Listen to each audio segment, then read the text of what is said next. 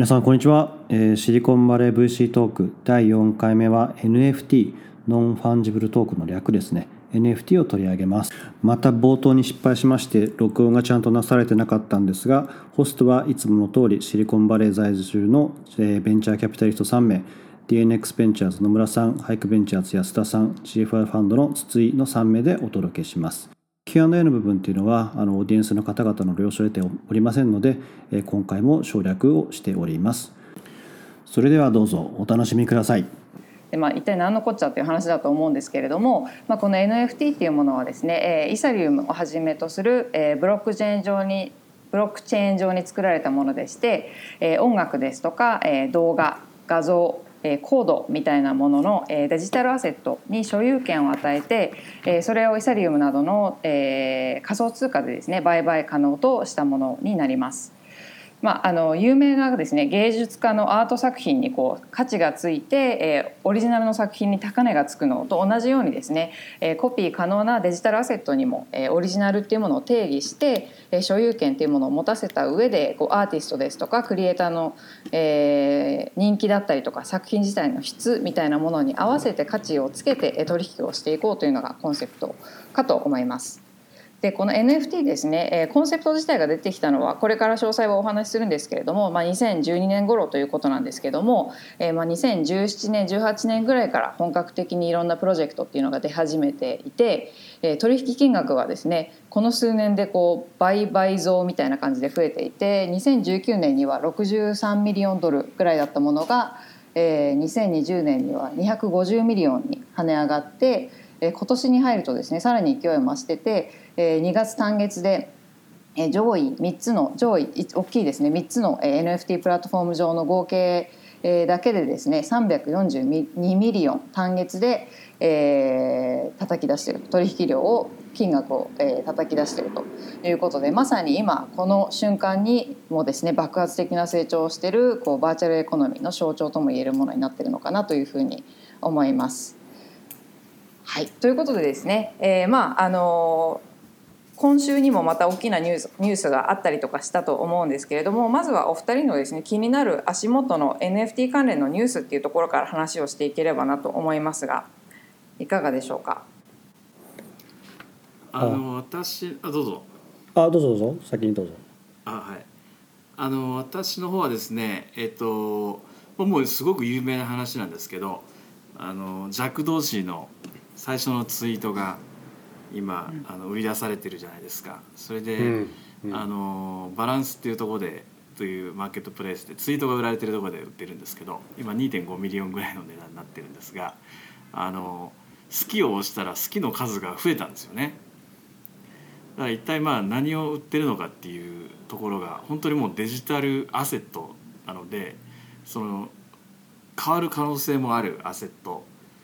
なのかなっていうのですごく不思議な気分になったのとあとすごくこのクリプトの人たちって思想も入ってるじゃないですか。それであの3月に入って、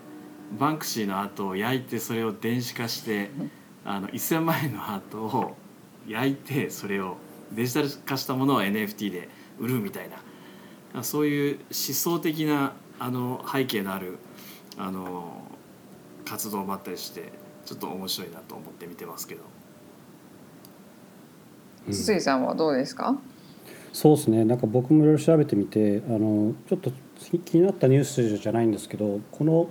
なんかこの半年なのか直近なのか多分キーになってる月日付というかなんか日時があの2つあって一つは2020年の10月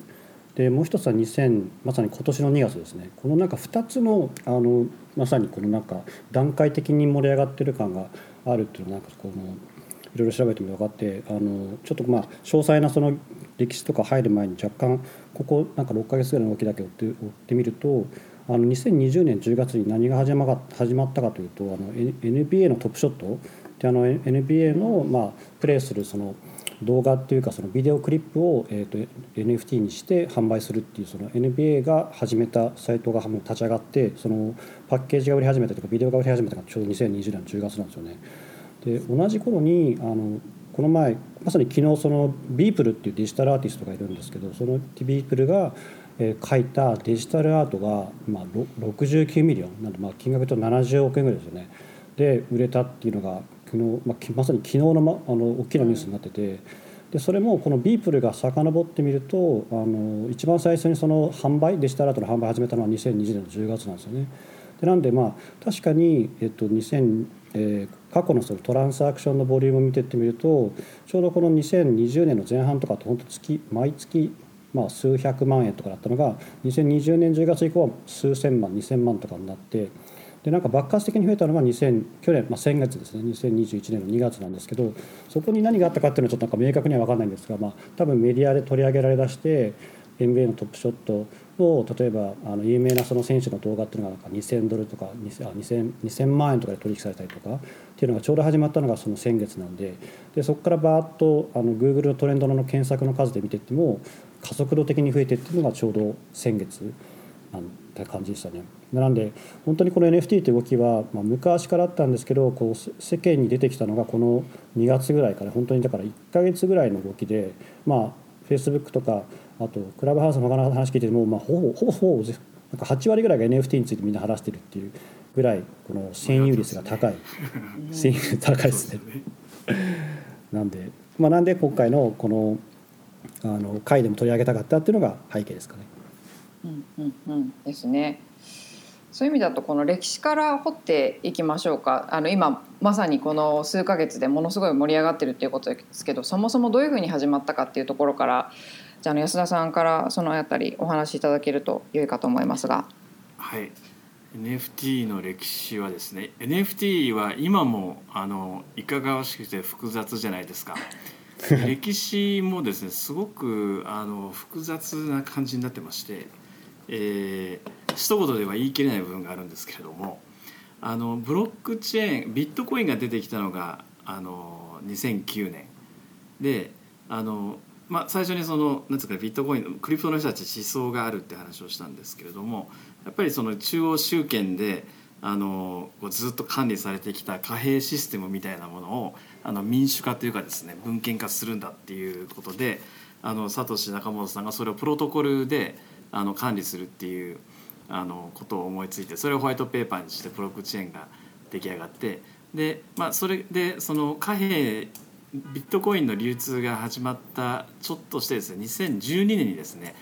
あの、まあ、貨幣だけじゃなくて、えっと、他のいろんなアセットもこのブロックチェーンを使って、えっと、書き込んで世界中からアクセスができてあのもう書き換えができないようなそのアセット分散型アセット管理システムができるんじゃないかっていうので2012年にあのカラードコインっていうのをですね、えっと、考えた人たちがいてであの実際に実装もしてたみたいなんですけれども、まあ、基本的にブロックチェーンの中にいくつかあの、えっと、ビットコインビットコインのブロックチェーンの中にビットコイン以外の情報も書くあのスクリプトで書くことができたみたいでしてできるみたいでしてでそれを使って他のアセットも表現しようというふうにあのしたみたいなんですけれどもちょっとそのサトシさんが作った仕様とあのあまりにもかけ離れていたということであの無理があったのであんまり定着はしなかったんですね。でそれが2012年で2014年ぐらいにあのブロックチェーン2.0みたいな形でやっぱり引き続きそのビットコインブロックチェーンをいろんなアセットに使おうということで、えっと、2014年に出てきたのがあのカウンターパーティーっていうやつでこれはブロックチェーンに直接、えっと、書き込むんじゃなくて間接的にもう一つあの上位レイヤーのプラットフォームを使ってそこであのスマートコントラクトだとかはたまたその、えっと、ビットコイン以外のあのコインを発行できるみたいなですね、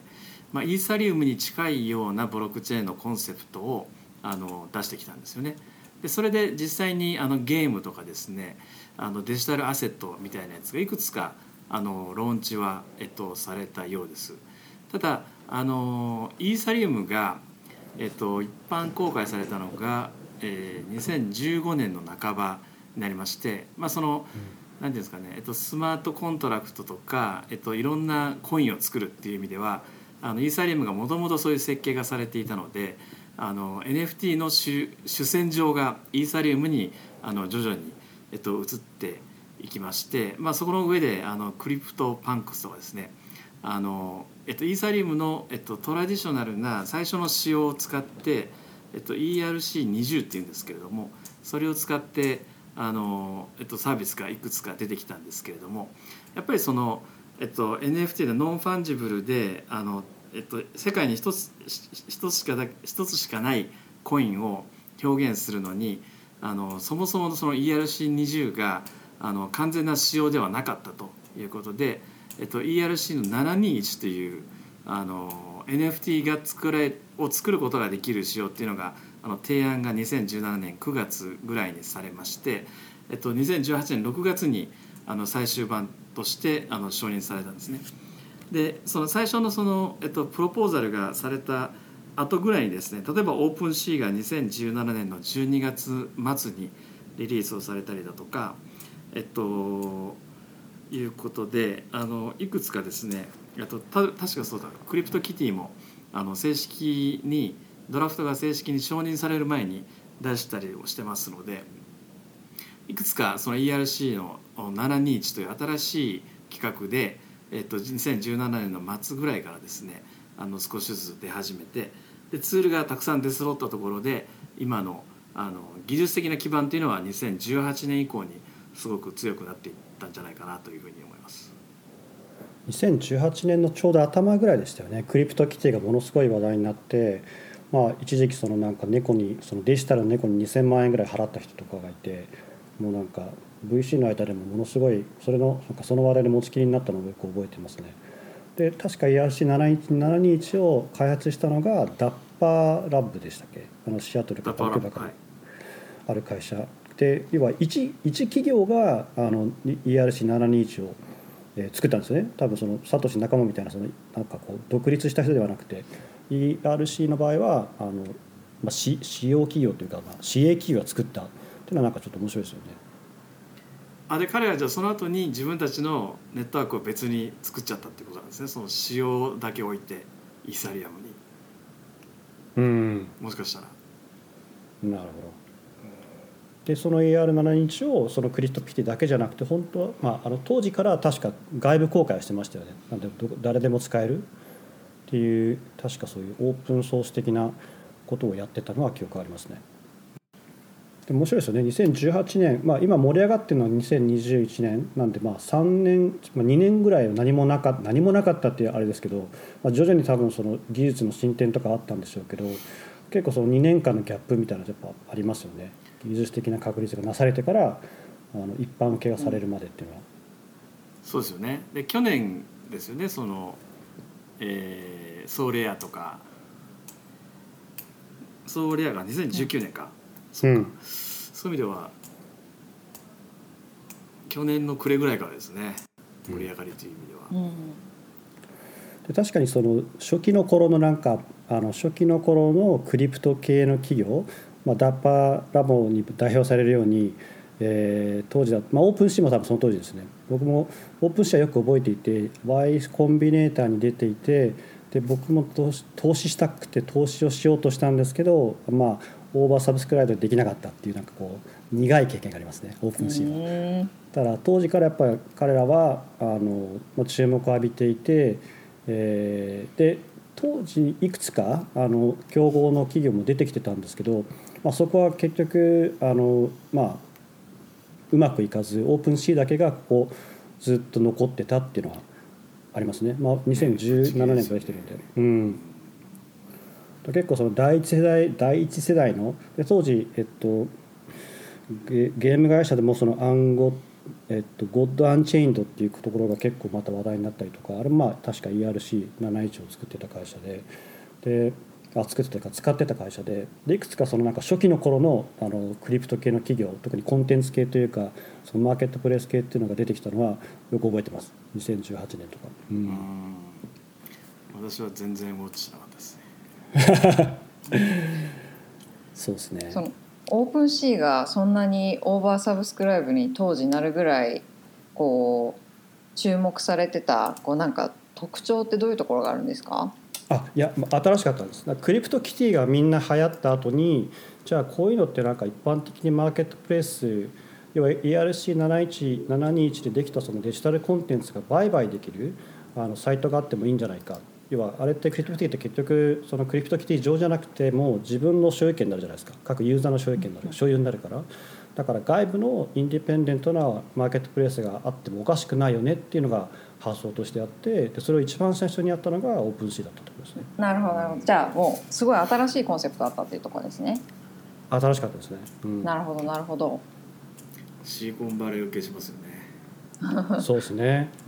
でまあ我々そのゲーム系としては要はゲームのデジタルコンテンツを売買するような、まあ、要はバーティカルマーケットプレイスみたいなのがあってもおかしくないなと思って僕もいろいろ探してたんですけどでいくつか出てきてはいたもののあの、まあ、ちょっとゲーム会社側との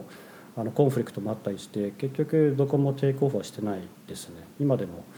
まあクリプトのゲームであれば大丈夫なんですけどその通常の、まあ、それこそロブロックスとか、まあ、リーグ・オブ・レジェンドとかああいったところにはなかなかその NFT を使ったまだコンテンツっていうのは出てきてない、まあ、当時は出てきてなかったですね。そういう意味ではちょっと今のこの流れであの NFT 関連のスタートアップへの VC 投資みたいなところにちょっと話をあの持っていければと思うんですけどこうお二人がこう今、まあ、見ていて面白そうだと思うところとか最近、まあ、オープンシーもあの話題に上がってるところではあると思うんですけどこう上げるとするとどういうところがありますか？大型の調達でいきますとあのダッパーラボズですね。まずバンクーバーのそれはでかいですね。多分先頭走ってますねうん。NBA トップショット、うん。うん。えーこれが、えっと、もう 2, 2ビリオンですね。250ミリオン、まあ、調達中というふうに出てますけどシリーズ B を、えー今やろうとしてますね。あとは、えっと、ソーレアシリーズ B で2ビリオンってすごいですね。すごいですよ。ねうん。うん。今2月までで累積売上230ミリオンなんで。まあシリーズ B っていうかあれですね。もう上場してもおかしくないぐらい本当そうですね。売り上げが。で彼らはマーケットプレイスでそのみんなが出してきたものじゃなくて自分たちで作ってあの売ってるじゃないですか。だからそのパーセントを、N、NBA とシェアするってそのパーセントは明らかにされてませんけど、結構大きいんじゃないかなと思うんですね利益率が。あとは同じコンセプトでいうとソーレアがあのフランスのパリのあの会社ですけどこれサッカーリーグであのサッカーのサッカーの選手のあのカードやってファンタジーゲームもついてるっていうやつですけど、うん。これが、えっと、40ミリオンユーロ60ミリオンぐらいですかね。これのベンチマークとかアクセルが、えっと、投資をしてますね。でこれ売上が1月が、えっと、3.5ミリオンユーロぐらいで、まあ、うん5ミリオンユーロぐらいですかね。毎月50%成長してるみたいですね。うん。すごいなすごいですね J1 選手も入ってましたよ結構。ああそのああなるほどなるほどサッカー選手。結構幅広いですね、へえまあ、でもでバスケットボールとサッカーですからね。まあね。絶対ファンはいるしそういう意味だとまあ今後多分ね野球とか NFL とかそういうのが出てくるんでしょうね。ね。あとオープンシーですよね。これもうん。噂ではアンドリーセン・ホロウィッツが20ミリオン、えーぶち込むと。まあ本当に20ミリオンで我慢できるかどうかっていうのもあるんですけど、まうん。あ、結構なバリュエーションで。はい。いやオープンシーとか絶対調達いらないと思いますよ。他も多分キャッシュが余ってるから、まあ、なんでまあアンドリーセンであればお金をまあ調達っていうかももらってもいいけどそれ以外だったらもらわないみたいな世界かもしれないですね。ここはなんとあのグミさんがグミさんのクリプトキャピタルさんうん。素晴らしい。国光さんナイスですね。で僕の方はなんかあの気になったニュースというかあの確かにいろんなところが調達していてでなあのいろんなスタートアップが出てきてるんであの何かこうフレームワークみたいなのが理解をそう理解を深めるフレームワークみたいなのがないかなと思って思っていろいろ見てたんですけど、まあ整理をすると多分 NFT の中では3つのレイヤーがあってで一番下は技術とかインフラのレイヤーですね。まさに ERC71721 だったりまた同じようなそのダッパーラボ721を開発したダッパーラボが今作ってるフローっていう新しいあのやつが出てきてたりとかあとイミュータブっていうその先ほどのゴッツ・アンチェインドっていうかあのゲームを作ってる会社が実は独自で同じようなその NFT をベースにした、まあ、NFT をバックアップできるようなあのえー、その技術を開発してたりとかであと自社に公開は他の他の会社に公開してないんですけど自社だけで作ってる会社とかも結構あってでそういった、まあ、その技術インフラまさにその NFT でデジタルコンテンツを売ろうとした時にどの技術を使うのかっていったところをまさに開発してる会社っていうのがまず一つ目のレイヤー。でもう一つ目はその上にあるのが、まあ、インフラインフラというか、えっと、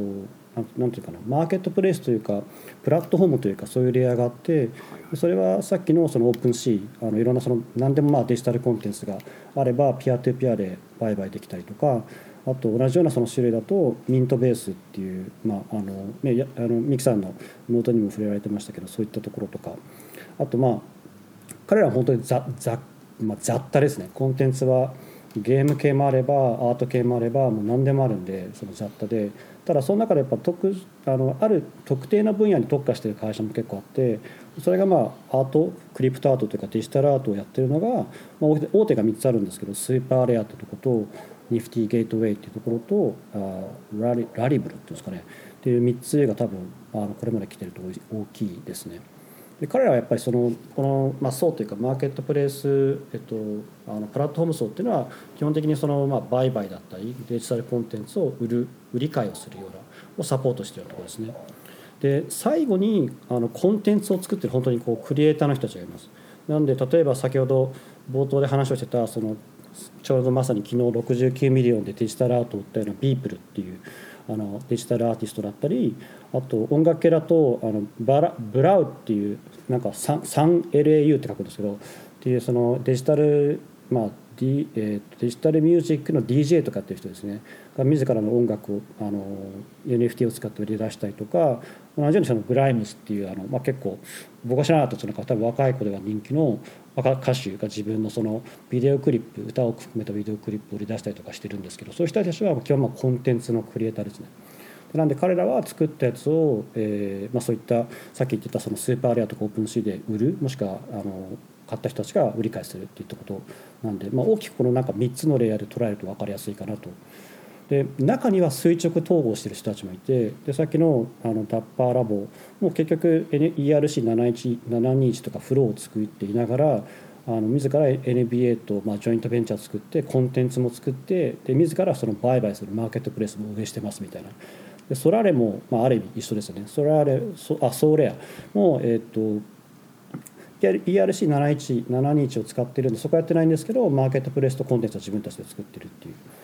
で、まあ、そういうのだと面白いなって多分あの結構やっぱ話題になってるのはその垂直統合系の方がやっぱり、まあ、強くてあのゲーム系だとやっぱトップは2つあるんですけど先ほどのイミュータブルってところは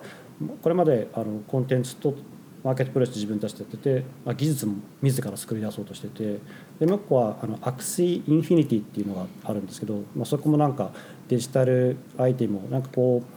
うなんかなんていうのかな可愛いキャラクターをカードで集めて、まあ、カードゲームをしながらかつなんかあつ森みたいなこう育成もしてバトルもしなんかみんなと遊ぶみたいななんかすごい複合的なゲームなんですけどそ,、まあ、それもすごく流行っていてでそこまあコンテンツもやってればマーケットプレイスも自分たちでやってればで独自技術としてあの ERC721 に匹敵するローニンっていうあの、えっと、サイドチェーンがあってでそれも開発も自分たちでやってますね。なんで、うん、なんかいろいろこうまあ、なんかこのインフラコンテンツあインフラえー、マーケットプレイス、えー、とプラットフォーム、まあ、コンテンツなんか3つに分けると分かりやすいかなと思いました。あのー、筒井さんはどの辺見られてるんですか？この中で。うちらはですねえっ、ー、と可能今既存の投資先で実は4社あの NFT 系があってでそれはあのまず1社目はあのあれですね、えっと、インフラ系です。技術を作ってます、はいはいで彼らなんか ERC721 とかに、えーなまあ、721に匹敵するような技術を自分たちで独自開発をしていて、まあ、なんかまだあの内緒なんでちょっと社名は言えないんですけどそういったところをやってます。はい、でもう一個はあの、えー、とデジタルスニーカーを作っている RTFKT と書いて RT ファクトという会社がロンドンの会社があるんですけどそこにも投資をしていてそこはねまさにね、ま、マジやばいですよ。もう自分たちもびっくりしたんですけどこの前まさに2週間前の週末にデジタルあるカードのアーティストと組んだスニーカーが開始5分間で、えっと、3億円相当販売しましたからね。スニーカー3億円ですよ。開始5分。しかもデジタルスニーカーですよ 何にもまあ多分それをなんかスナップのレンズ使って履けたりとかするんですけどあの、まあ、ななんで物理的に履けるんじゃなくて AR のレンズを使って履くだけなんですけど。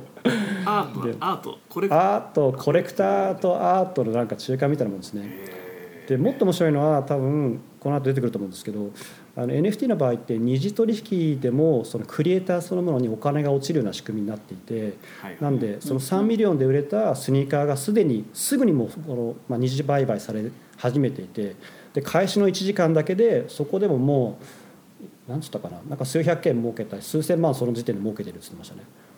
だからまうん。あクリエイターとしては本当にすごくいい仕組みなんだなって気がしますねそれ何パーセントぐらい取れるもんなんですか？なんかねプラットフォームによって違うらしいんです。あのニフティゲートウェイとかあのスーパーレアとかによって違うらしいんですけど彼らが取ってるのは10%って言ってましたね。10%ですかな。うん何回もおかわりできるってことですね。そうなんですよ。永遠にまあ一回売れてしまえば永遠にそのレベニューを生んでくれるというね。クリエイターとしてはもうなんかこれ以上ないこれ以上なんかねもう求めようがない場所ですよね、すあのそのスニーカーは、えっと、イーサリアムの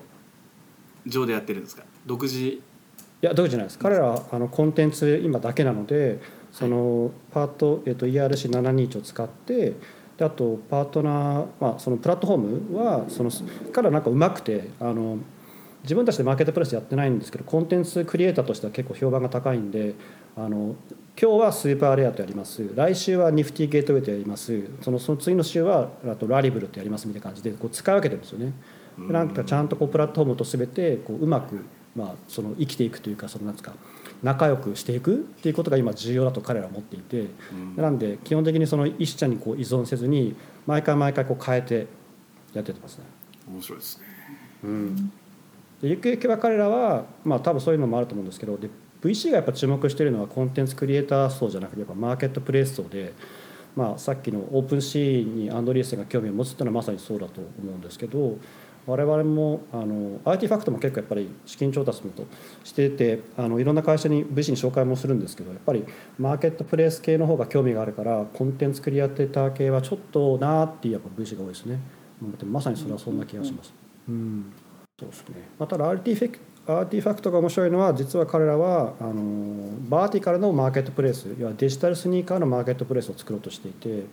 でそれは確かに、まあ、要は、ね、eBay があるにもかかわらずストック X みたいなそのデジタスニーカーのマーケットプレイスが要はできるように、要はでかくなってますよね。そう。マーケットプレイスは、まあ、最初はこうごったり始まるんですけどそのうちこうバーティカル化していくんで例えばそのゲーム系のそのバーティカルのマーケットプレイスが生まれればもしかしたらそのスニーカーも生まれて多分今後そのだから細分化していくような動きが出てくるんじゃないかなって気がしますね。うんえーとまあ、そんな感じでめものすごい盛り上がってるっていうところですけど、まあ、なんか技術的な課題とかもあのあったりするのかなっていうところでこの辺りのあのトピックに移っていければと思いますけど。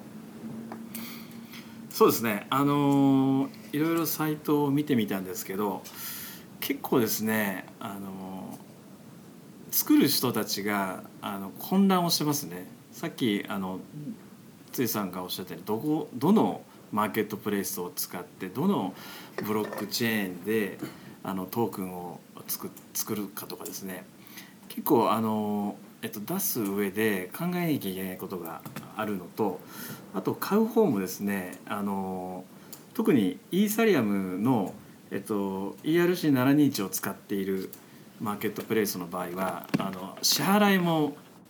イーサリアムを中心とするあの暗号通貨なんですよね。なので買う人もあのなんていうんですかね、えっと、ウォレットをも持ってそこにあのイーサリアムをあの入れとかなきゃいけないっていうあの問題があると思います。で、えっと、さらにですね NFT を作成する時にあの自分がその出品したいデジタルアートとか音楽とかがあるじゃないですか。でそれをあの出品をする時点であの手数料がかかるんですよね。でこれも結構もう、あのクラブハウスとかあのレディットとかいろんなところでみんなどうなどういうことなの？って言われるんですけどガス代っていうあのイーサリアムの手数料のガス代っていうその書き込む時の手数料がかかるんですけどこの値段があの結構変わるんですよね。まあ、数ドルから数十ドルみたいな形でそのイーサリウムのネットワークに書き込む人が多ければ多いほどあの混雑をするのであのその書き込む時の手数料が上がるっていうその複雑な仕組みがあってですね。であの結構値段が高くなっちゃうとあの、まあ、10ドルとか15ドルで自分のデジタルアートを売りたいなと思っている人なんかが結構そのアートの値段よりもガス代のその手数料の方が高いとかですねそういうこともあの出てきてしまうのでこのガス代問題っていうのは結構そのクリプトに詳しくない人たちが NFT に手を出そうと思った時にあのすごくよくわからない、えー、問題の一つかなというふうに思います。それはなんかこうサーチャージ的な感じってことですか？そのガス代の、はいはいはい。なるほどなるほど。そうなんですよ。であとはですねあのアセットをさっきのまあ69ミリオンで買ったりとかそのなんですかね弱同士のツイートが2.5ミリオンですっていう話があるんですけどもそのクリプトクリプトというかそのイーサリウムの ERC721 にはあのその所有者の情報だとか、まあ、いつトランザクションが発生したかだとか、えっと、いう情報だけで実際のファイルってブロックチェーンに入ってないんですよね。その ERC721 にはあのこのファイルの所有者はこの人ですっていうそのファイルに対してのあのリンクというかですねポインターだけがあのついてるっていう感じになってますのでじゃあその実際ファイルどこにあるのっていうあのもしかしたらその作者のハードドライブにまだあるかもしれないですし彼があのホストしているあのワードプレスのウェブサイトにあるかもしれないっていうあの問題がありましてじゃあ買った後にどんどんどんどん転売が発生した場合にファイルの管理を、えっと、どうしていくのかっていう問題で、まあ、そこで結構その、えっと、なんていう分散化ファイルシステムとかですねそういうブロックチェーンっぽいあのファイルシステムなんかが出てきているんですけどもこの辺はその買う人はすごく注意をしてあのなんていうんですかね管理しないと見失ってしまう可能性もあるんじゃないかなという。あのウォレットのパスワードを忘れた人とかいるじゃないですか。それに近いおなんかニュースになってますよねそれ。100ミリオン相当かなんかのがなんかアンロックできないみたいなやつあります、ね、そうなんですよね。それに近い状況それは焦りますね。起こるんじゃないかなっていうところですかね。でもあれですね、じゃあマーケットプレイスのなんかエスクローみたいなのが必要ってことですね。その第三者間の取引を保証するっていうかまあ、取引履歴はのサイロチェーン上に残るんでしょうけどその実際のそのファイルそのデータファイルがきちんと、まあ、あの A さんから B さんに渡るっていうことを管理するようななんか保険なのかそういうなんかエスクローなのかみたいなのは多分必要なんでしょうね。そうですねそれがなんか IPFS とかあの分散ファイルシステムみたいなやつが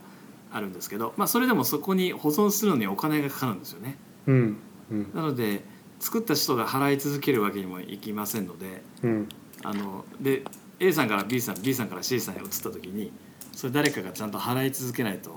あのファイルがずっとそこにあるっていう保証ができなくなってしまいますので、うん、そこはあの結構微妙な問題かなというふうに思いますね。うん、あとはまあこれブロックチェーンなんであの売り上げがあの丸見えじゃないですか。うん、ですのであの、まあ、もちろん個人がやったりする分には全然問題ないです。マーケットプレイスも今はプライベートなんであれなんですけど果たしてその大きな企業とかあんま考えられないですけど、まあ、例えばその、えっと、上場企業がゲームで NFT をやるって言った時にあの昨日の売り上げも今日の売り上げも全部分かってしまうのであのちょっとそういう意味では参入に二の足を踏む人たちはそれもブロックチェーンのいいとこなんであの、言ってしまうとあれなんですけど。だからいろいろまだあの新しい技術だけにいろんなことがあるのかなうん。まあ、確かにブロックチェーンはその管理者がいないっていうのが大前提というか思想になってますもんね。そうですね、ある会社がとかある政府がとかある国がとかっていう概念とは全く外相反するからそういう意味だとそこは大きくなればなるほどなんかちょっと管理が難しくなってくるとかありますね。まあ、そんな形であのものすごく盛り上がってると、まあ、課題もありつつも、えー、この数か月の盛り上がりは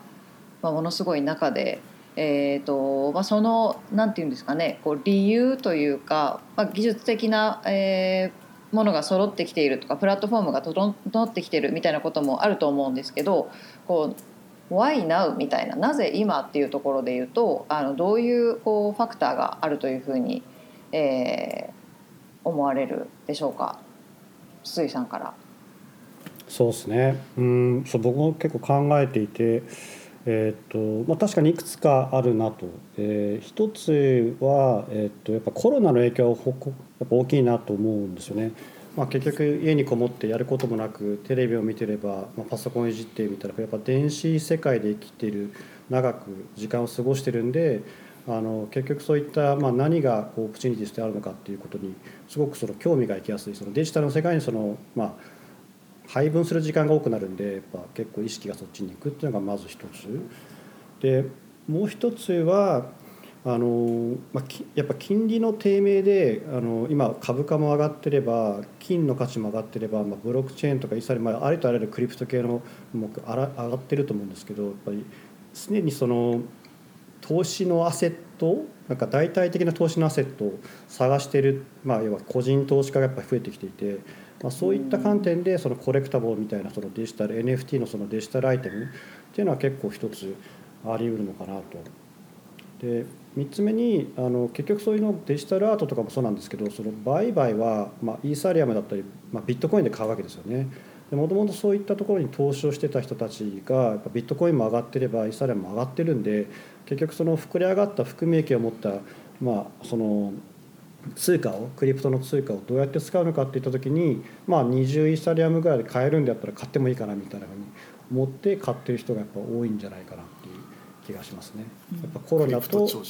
クリプト商コロナと金利の低迷とやっぱクリプトのその高騰っていうのがやっぱ大きな3つなんじゃないかなって気がしますね。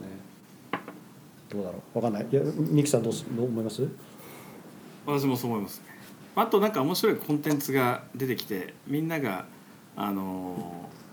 欲しいなと思うコンテンツが増え有名なアーティストとかサッカーとかあとあのなんですかねトップハットとかトップショットとか、うん、クレジットカードでも買えたりするので、うんうん、まあ、サービスによってはすごくうまくあのラッピングしてるしてるところが増えてきたのかなというふうに思いますね。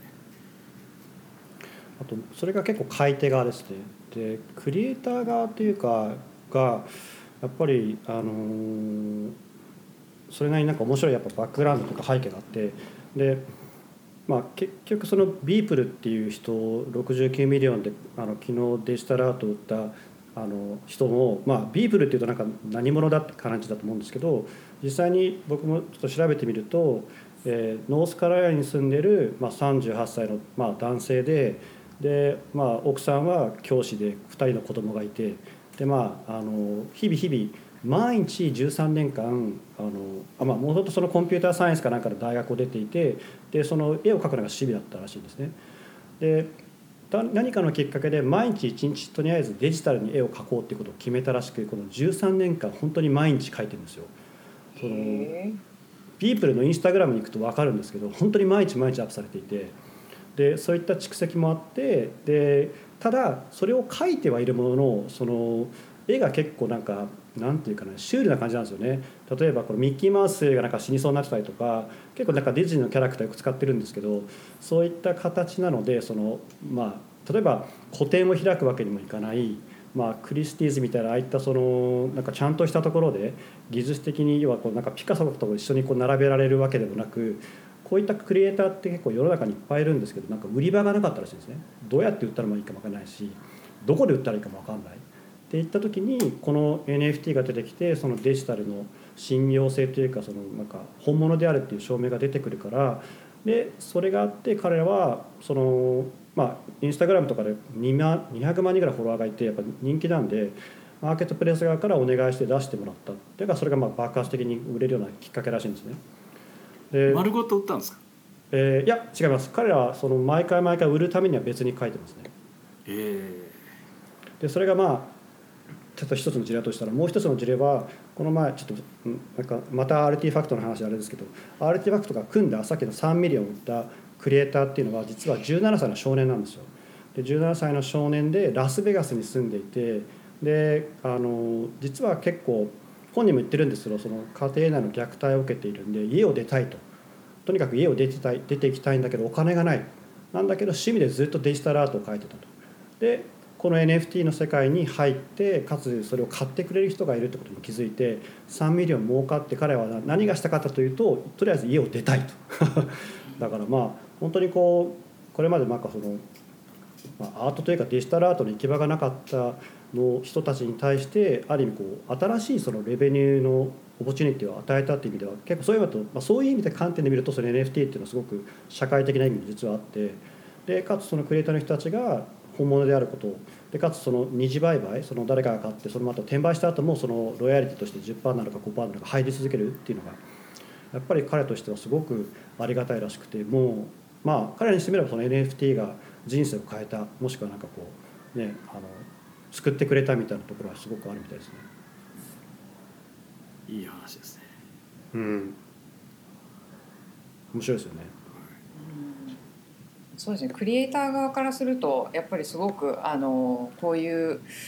なんですかねエコノミックスのあり方っていうのはすごくあのいいみたいなことは言いますよねなんかこう音楽とかもストリーミングになってこうアーティストが取れるこう取り分ってものすごく小さくなってしまってる中で、こうオリジナルっていうものを改めて定義し直してこの市場に出していくとあの自分たちの本当の価値価値というか、まあ、取り分がまあふ純粋に増えるっていうところで、まあ、それこそテイラー・スウィフト並みのあの人でもやっぱそういうのでこうオリジナルの音楽っていうのを取り直したりとかして出し直すみたいなことをされてるっていうのを見たりしたので。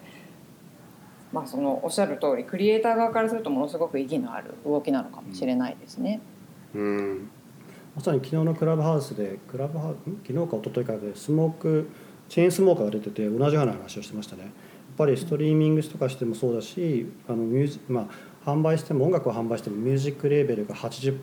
自分の取り分は20%でその20%の中から例えば自分のその作った曲を作ってくれた、まあ、サポートしてくれた人にも払わなきゃいけないしだから取り分が本当に少ないと。だったらやっぱ自分であの開発して、まあ、自分でその作って自分でそのパブリッシュをすることの方がやっぱりよほどそのクリエイターにとっては意義があるというか同じ労力を使ってるけど、まあ、同じだけ、まあ、ほぼ倍以上のお金が入ってくるわけですよね。だからまあ、うんクリエイター側としてみればそ、まあ、NFT の方に行かないわ行かない理由がないっていうのは結構明らかな感じですね。ですねと思います。うんここから先ってまあどういうふうになっていくのかって、まあ、クリエイター側からするとものすごくメイクセンスだっていうのはあの今のところでなんか納得感もものすごくありますけどこう市場として定着していくかっていうところそのまあ需給のバランスみたいなのもあると思うんですけどどう考えられますか？お二人として。これはちょっと皆さんの意見も聞いてみたい。そうですね、まあ、ここそうですねそうですねそうですね。ではこんなところではいはい。お開きとしましょうか。ありがとうございました。ちょっとじゃあ、はい来週の来週の告知をあら告知決まってましたっけ？来週はコインベースやりましょうって話をしました。あなるほどなるほどそうかそうか順番を入れ替えててですねですです。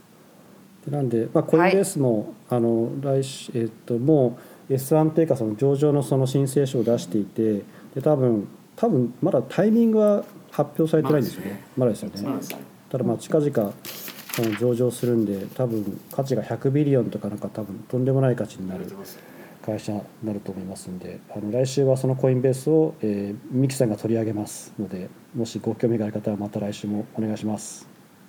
よろしくお願いします。そうですね。クリプト続きですが。はい。ということで来週から時間変更ですか？日本の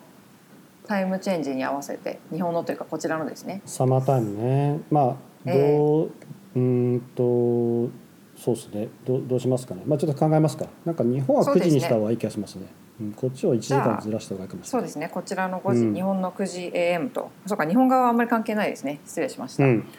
はいということで来週も土曜日朝9時から、えーやりたいと思いますのでよろしくお願いします。はいよろしくお願いしますはい、皆さん。ありがとうございました